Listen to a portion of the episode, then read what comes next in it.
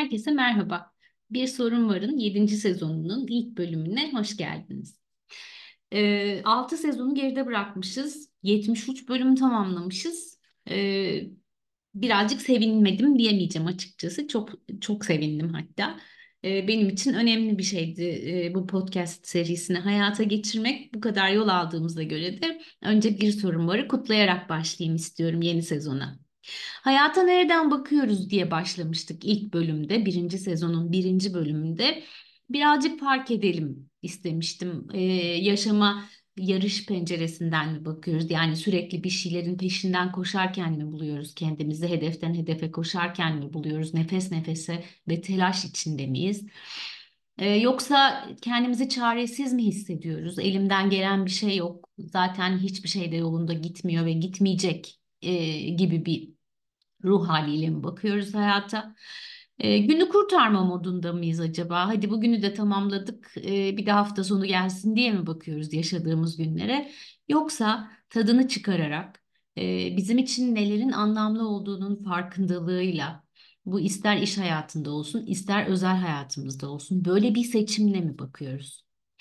Ee, sonra da nereden baktığımızı fark ettikten sonra detayları dinlemek isterseniz birinci sezon birinci bölümü tabii ki dinleyebilirsiniz. Nereden baktığımızı keşfettikten sonra nereden bakmak istediğimizi de keşfedip fark etmek önemli. Sonra da o bakmak istediğimiz tarafa doğru kendimizi harekete geçirmek için ne yapacağımız üzerinde kafa yormak. Ne yapalımın cevaplarını genellikle birisi bize söylesin istiyoruz ama öyle bir şey olmuyor. Ee, ne yapacağımızı bulmak için kendi kendimizle düşünmeye ihtiyacımız var. Evet, e, sezonu açarken ilk sezon gelince aklıma şöyle bir birinci sezon, birinci bölümün e, hatırlatmasıyla başlamak istedim ama bugünkü konumuz başka. E, bu bölümün sorusu ne olsun diye düşünürken şunu fark ettim. Epey bir zamandır aklımda şöyle bir soru var. Esas mesele ne? Ee, çok açık uçlu, çok kapsamlı bir soru aslına bakarsanız ama bir taraftan da yaşamın her alanına yapıştırabileceğimiz bir soru ve sonra üzerinde cevabını düşünebileceğimiz bir soru. Benim ilk aklıma şuradan düşmüştü bu soru. Onun için bu bölümü de e, benim aklıma düşen taraftan konuşalım istedim. Sonra isteyen bu soruyu alıp yaşamının farklı alanlarına yapıştırıp onun üzerinde de düşünebilir elbette. E, benim aklıma bu soru e, son zamanlarda çok fazla konuşulmaya başlanan acaba bu çalışma düzenleri ne olacak? Hibrit devam mı edecek? Uzaktan çalışan insanlar ofise geri çağrılacak mı? Çağrılırlarsa düzen yeniden nasıl kurulacak falan gibi e, soruların üzerine düşmüştü. Biz dedim kendi diyordum kendi kendime sürekli olarak bir hibrit mi olsun, uzaktan mı olsun, ofisten mi olsun çalışması yapmaya çalışıyoruz ama acaba esas mesele ne? Ya da esas mesele ne olmalı? Şimdi şunu iyi biliyoruz. Bir şey acil olduğunda, acil bir durumla karşı karşıya kaldığımızda elbette ki acil durum modlarımız devreye giriyor. Hani tıpkı şu savaş ya da kaç modu gibi düşünün beyindeki. Karşımıza çıkan durumla hızlıca mücadele edebilmek için bir çözüm arıyoruz. Hele işin içinde yaşamsal tehdit varsa bu çözümleri bulmak daha hızlı oluyor. İşte bu hibrit mi olsun, uzaktan mı olsun konusu aslında önümüze bizim uzun yıllardır geliyor olmasına rağmen e, açıldığı kapı pandemi sürecinde oldu. Çünkü çok ciddi bir virüs tehdidi vardı. İnsanların bir arada bulunmamaları gerekiyordu. Uzun süreli, uzun soluklu bir şey olacağı çok belliydi. E, öyle olunca işlerin durmasına imkan yoktu. Peki ne yapalım? Acilen bir çözüm bulmaya ihtiyacımız vardı. Çok hızlı karar verildi. Evden çalışılsın. İnsanlar evlerine gittiler, çalışma düzenleri evden kuruldu ve hakikaten o çözüm işe yaradı. Pandeminin o yoğun olduğu dönem e, bu evden çalışma kuralıyla gayet güzel ilerledi. Sonra pandemi sakinledi ya da süreç sakinledi diyelim. İnsanlar onunla yaşamaya alıştılar. E, bu defa acaba işe dönülsün mü? Yoksa bu uzaktan çalışmaya verilen izinler sürdürülsün mü? Ya da karıştıralım birbirine bir kısmı hibrit bir kısmı yani bir kısmı evden bir kısmı uzaktan bir kısmı ofisten mi olsun? Bunun üzerine kafa yorulmaya başladı. Halbuki buradaki bana göre Şimdi yavaş yavaş bu bölümün sorusuna geliyoruz. Soru, e, acaba hani evden mi çalışalım, uzaktan mı çalışalım, ofisten mi çalışalım olmak yerine acaba çalışanların hangi ihtiyaçlarına ve iş yaşamının bugün de gelecekteki hangi kurgusuna hizmet edecek bir düzen oluşturmalıyız sorusundan yola çıkmakta fayda olduğunu düşünüyorum. Çünkü artık bir acil durum modu söz konusu değil. Artık e, bu düzenin içinde yaşamaya devam edeceğimizi biliyoruz. İş hayatının geleceğine dair çok fazla rapor yayınlanıyor, çok fazla analiz yapılıyor. İş hayatı nasıl şekillenecek az çok onu da biliyoruz. E, güzel bir test alanı oldu bir taraftan bakıldığında. Hibrit ve uzaktan çalışmanın faydalarını ve beraberinde getirdiği zorlukları da biliyoruz.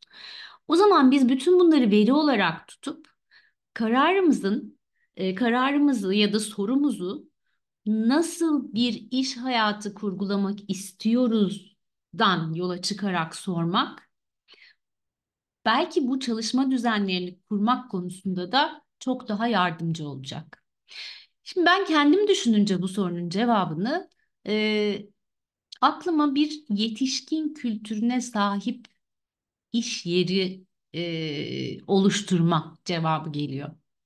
Bunun da aslında altyapısı çok eskilere dayanıyor. Benim e, kurumsal dünyada yöneticilik yaptığım zamanlara dayanıyor. E, bir e, çalışma arkadaşlarım için bir performans görüşmesi nasıl yapılır diye bir sunum hazırlarken e, onlara şöyle bir mesaj vermiştim. Geri bildirim vereceğiniz kişiye yetişkin olduğunu hatırınızda tutarak geri bildirim verin. Çünkü o insan sizin arkadaşınız olsa akşam birlikte yemeğe gidebilirsiniz. Akşam birlikte sinemaya gidebilirsiniz, dertleşebilirsiniz, e, yardım isteyebilirsiniz. Bunu aklınızda tutun demiştim. Henüz o dönemde e, yetişkin kültürü oluşturun demek istediğimin farkında değildim. Çünkü yetişkin yetişkin iletişimin nasıl bir şey olduğuna dair e, gerekli bilgileri henüz okumamıştım, öğrenmemiştim, bilmiyordum. Ama bugün gayet iyi bilerek söylüyorum ki iş yerlerinin e, iş yerlerine biz yetişkin insanları işe aldığımıza göre oradaki davranış biçimini, oradaki uygulamaları, oradaki kuralları, oradaki ilişkileri o düzlemde yani yetişkin düzleminde kurgulamalıyız. Öteki türlü e, şimdi yaşadığımız, daha öncelerde yaşadığımız pek çok zorluğu davet etmiş oluyoruz iş yerimizin kapısından. Şimdi birinci nokta bu. Yetişkin kültürü yaratacak şekilde neler yapalım sorusu üzerinde düşünmek. İkinci noktada genç nesil. Ee, her zaman olduğu gibi yeni nesil işlere karışınca bir öncekiler yakınmaya başlıyorlar. Biz X'ler bir zaman boyunca Y'lerden şikayet ettik. Şimdi Y'ler Z'lerden şi- şikayet ediyorlar. Bu böyle devam edecek gibi görünüyor. Çünkü birbirimizi anlamakta zorlanıyoruz. Halbuki anlamaya çalışmak da aslında ilişkinin temel kuralı. Şimdi bizim aslında e, bir kurgu yapacaksak iş yaşamına dair artık yeni nesil o iş yaşamının gerçek e, ikamet edeni olacağına göre onların temel, motivasyon kaynaklarına yakından bakmamız gerekli.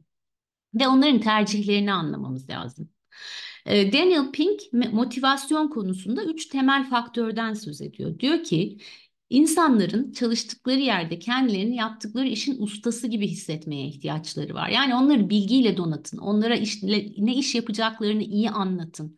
Yetki ve sorumluluk çizgilerini tarif eden e, konuşmalar yapın e, kağıtlar, kürekler sunun onlara.